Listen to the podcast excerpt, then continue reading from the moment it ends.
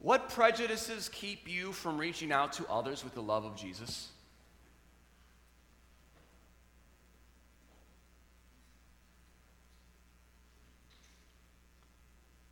What ugly words and thoughts offend your Lord and compromise your witness?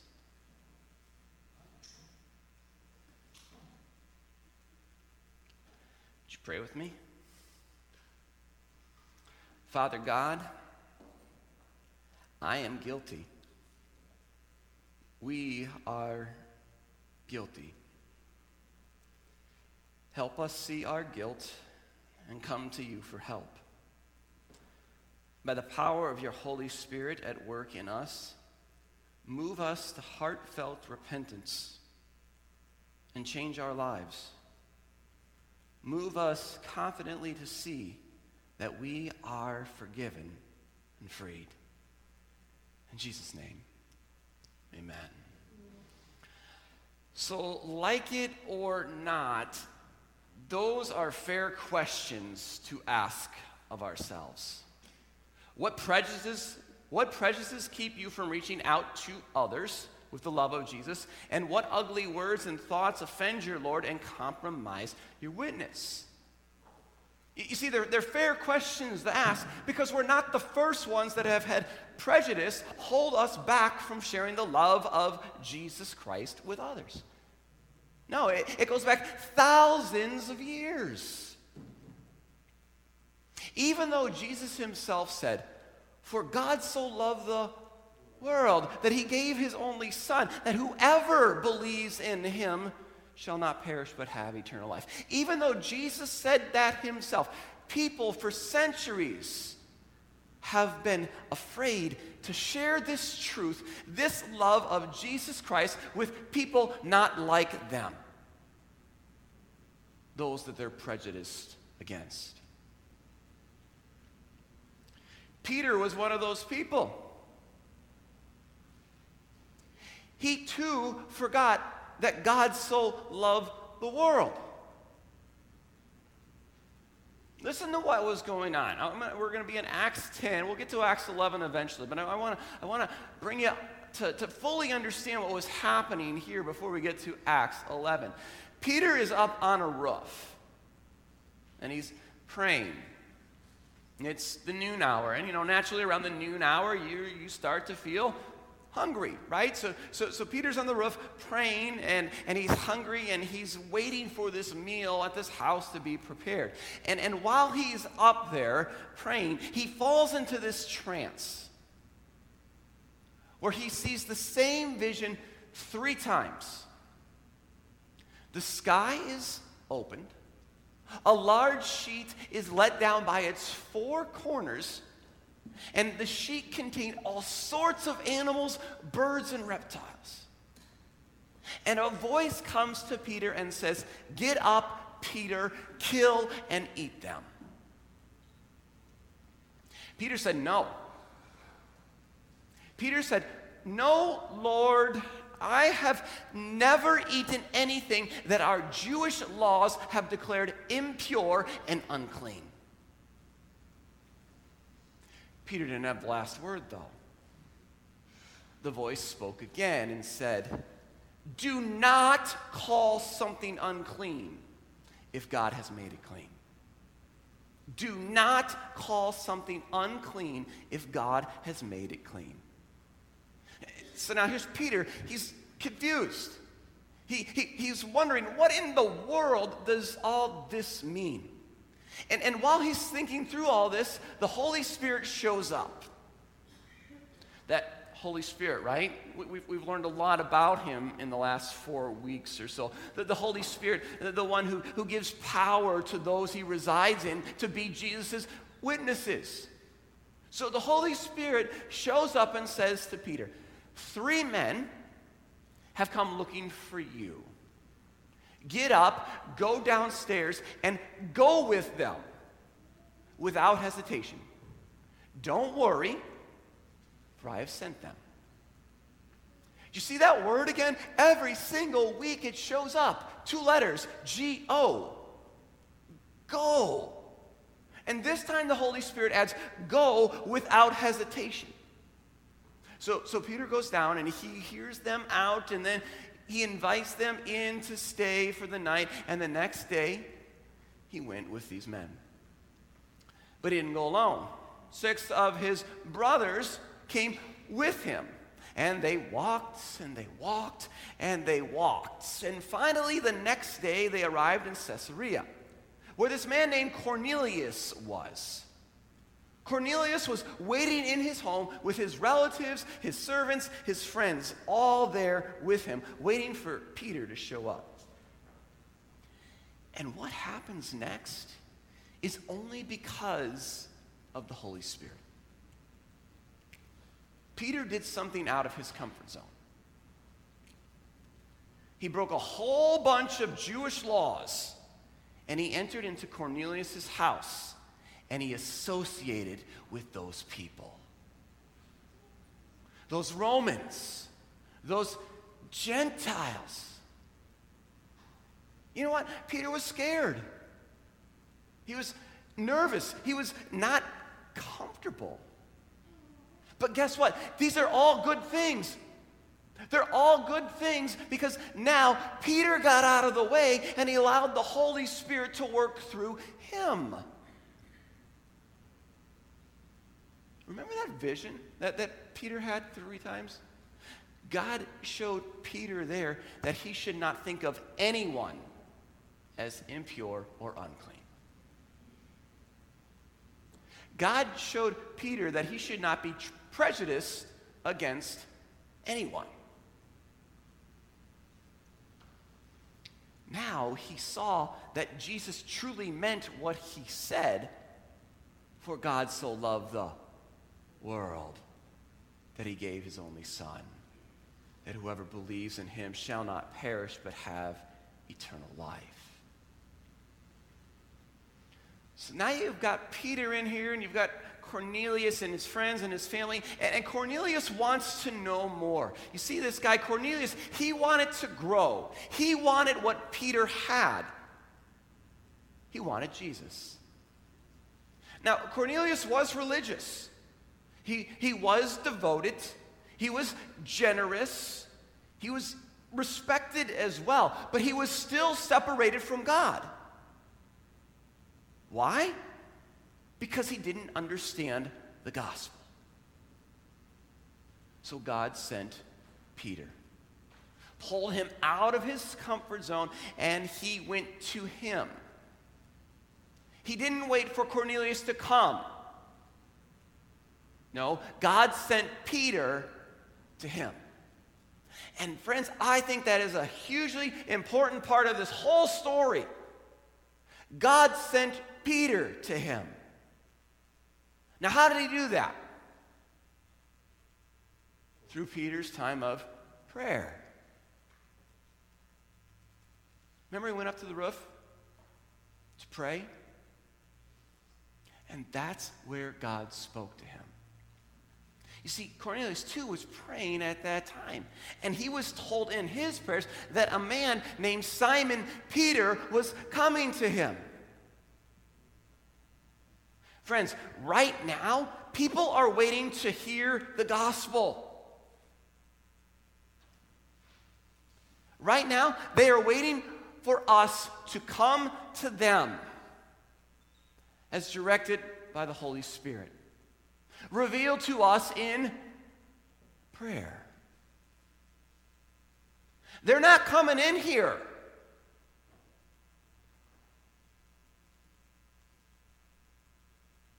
People like Cornelius who are devoted and generous and respected, but missing the gospel truth, they're not just coming in here. So if they're not coming to us, we need to go to them. We need to understand them. We need to drop our ugly words and thoughts and allow the Holy Spirit to work. Yes, that means we need to get out of our comfort zones. Here's the thing Satan does not like it when Christians move out of their comfort zones. Satan does not like it when the disciples of Jesus Christ move out of their comfort zones. No, he likes it when the followers of Jesus stay all safe and sound in what they've always done. He likes it when they don't have an urgency to go.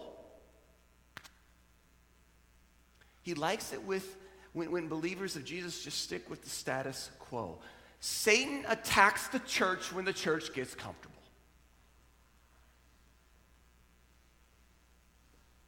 But the church has a message that is more powerful than Satan.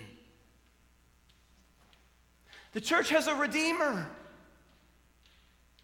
The church has the power giver in the Holy Spirit. The church has what Cornelius and so many others want and need. And friends, you are the church. This is a church building, we worship here, but you are the church. You have Jesus. You have Jesus who came for you all. You have something inside your heart that many people are missing, that many people are seeking in this country, in this city, and in your neighborhoods. You also have the power. You have the Holy Spirit who speaks God's word through you. You see, that's what happened with Peter. The fisherman turned preacher. God clearly showed Peter that he has no favorites. God clearly showed Peter that he is for all. So, out of his comfort zone, filled with the Spirit, Peter shares with Cornelius and everyone in that house a brief and powerful message of the good news of Jesus Christ. Listen to this Acts 10 37 to 43. You yourselves know what happened throughout all Judea, beginning from Galilee after the baptism of John that, pro- that John proclaimed. How God anointed Jesus of Nazareth with the Holy Spirit and with power. He went about doing good and healing all who were oppressed by the devil, for God was with him. And we are witnesses of all that he did, both in the country of the Jews and in Jerusalem. They put him to death by hanging him on a tree, but God raised him on the third day and made him to appear not to all the people, but to us who have been chosen by God as witnesses, who ate and drank with him after he rose from the dead. And he commanded us to preach to the people and to testify that he is the one appointed by God to be judge of the living and the dead. To him, all the prophets bear witness that everyone who believes in him receives forgiveness of sins through his name what Peter does here in these six short sentences shows us, shows you that your witness for Christ does not have to be long to be effective. It should be led by the Holy Spirit. The Holy Spirit who, who gives you words to speak. And it should be centered on Christ, the Savior of the world. That's it. That, that, that's it because the Holy Spirit does the rest. God prepares the hearts of those he sends you to. That Holy Spirit that came upon the family and friends of Cornelius and, and Cornelius that day as Peter was sharing the story, this good news of Jesus shocked Peter and the believers. The Holy Spirit appeared on these people. They were shocked. They, they, they, could not believe that this Holy Spirit, who was for them, came upon these people. But here's the thing no one could reject what happened. None of them. And because of this, they were all baptized after they received the Holy Spirit. And then Peter stayed around a few more days to teach them, to equip them before he went home. You see, God does the work, friends. God does the work through you. You don't have to have big fancy words or a long explanation. You just tell the story. You just tell the story of how God's worked in your life to those people He puts before you. And here's the thing you don't worry about what others are saying, you don't worry about what others think. You don't worry about the fact that they may criticize you for being friends with these people, or having lunch with these people, or talking to those people. It doesn't matter. And that's where we pick up our text today from Acts chapter 11. Word travels fast. Even before text messaging and social media, big things happen. Word travels fast. So the other apostles and the believers heard this in Judea. So upon his return now to Jerusalem, Peter is criticized. He was mocked, he was made fun of. You went in their houses? Who do you think you are? You ate with them? How dare you? How dare you, Peter? They're Gentiles. And Peter's response? The whole story, the whole truth. And then he sums it up so well in Acts 11, verse 17. He says this If God gave them the same gift as he gave to us when we believed in the Lord Jesus Christ, who was I that I could stand in God's way? With that response, everyone shut The intellectual questions ended. The theological discussion stopped.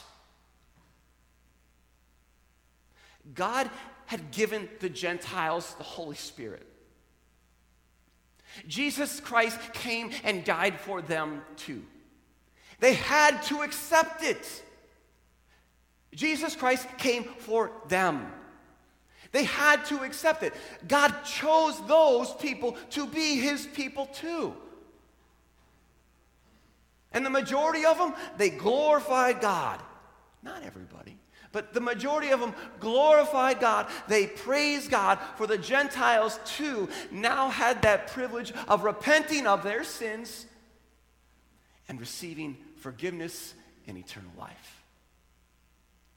Friends, this was a tremendous turning point in the church. And I believe in America, we've come to a similar turning point in the church today. Jesus Christ clearly teaches that he has come for all. Jesus clearly teaches that he died for all and he rose for all. Jesus also clearly teaches that he sends us to all. Remember Acts 1 8? You're going to know it by the time you, you die. You know, it, it's our theme verse, Acts 1 8. You will receive power when the Holy Spirit has come upon you, and you will be my witnesses. Friends, we have to make sure we understand the emphasis on the words here that He sends us out. I, I know you, you may be starting to think, well, Pastor Scott, you're just a broken record. Well, maybe, but this is what the scripture says. He sends us out to those whom He is preparing. He, he sends us out to those who don't walk in our front doors. He even sometimes sends us out of our comfort zones to meet them. How do we know to go? How do we know what to do? Same thing as Peter. We pray. We pray. And, church, that's what we've been doing. We've been praying and asking to whom God is sending us. We've been praying as the board of directors, what does that look like? And, and, and how is that different than what we've been doing? And, and here's the thing, friends. If this is God's plan for His church, who are we to stand in the way? Who are we to say, no, I don't think so? Friends, you and I, we, we, we stand in this posture of receiving God's grace, love, and mercy through Jesus Christ every day, freely given and freely received. Don't those who don't come need this? Don't those who don't know need this? Of course. So if God wants to send us to these people, if God wants us to do something differently, and He has brought it to us in prayer, what else can we do but allow Jesus' words from John 3 16, Acts 1 8, and Peter's words from Acts 11 17 to fill our hearts and minds and ask the Holy Spirit to work powerfully in us? For if God intends all to be saved and sent his Son, Jesus Christ, to die for all, and we are sent to take this truth out who are we? Who am I that I could stand in God's way? In Jesus' name, amen and amen.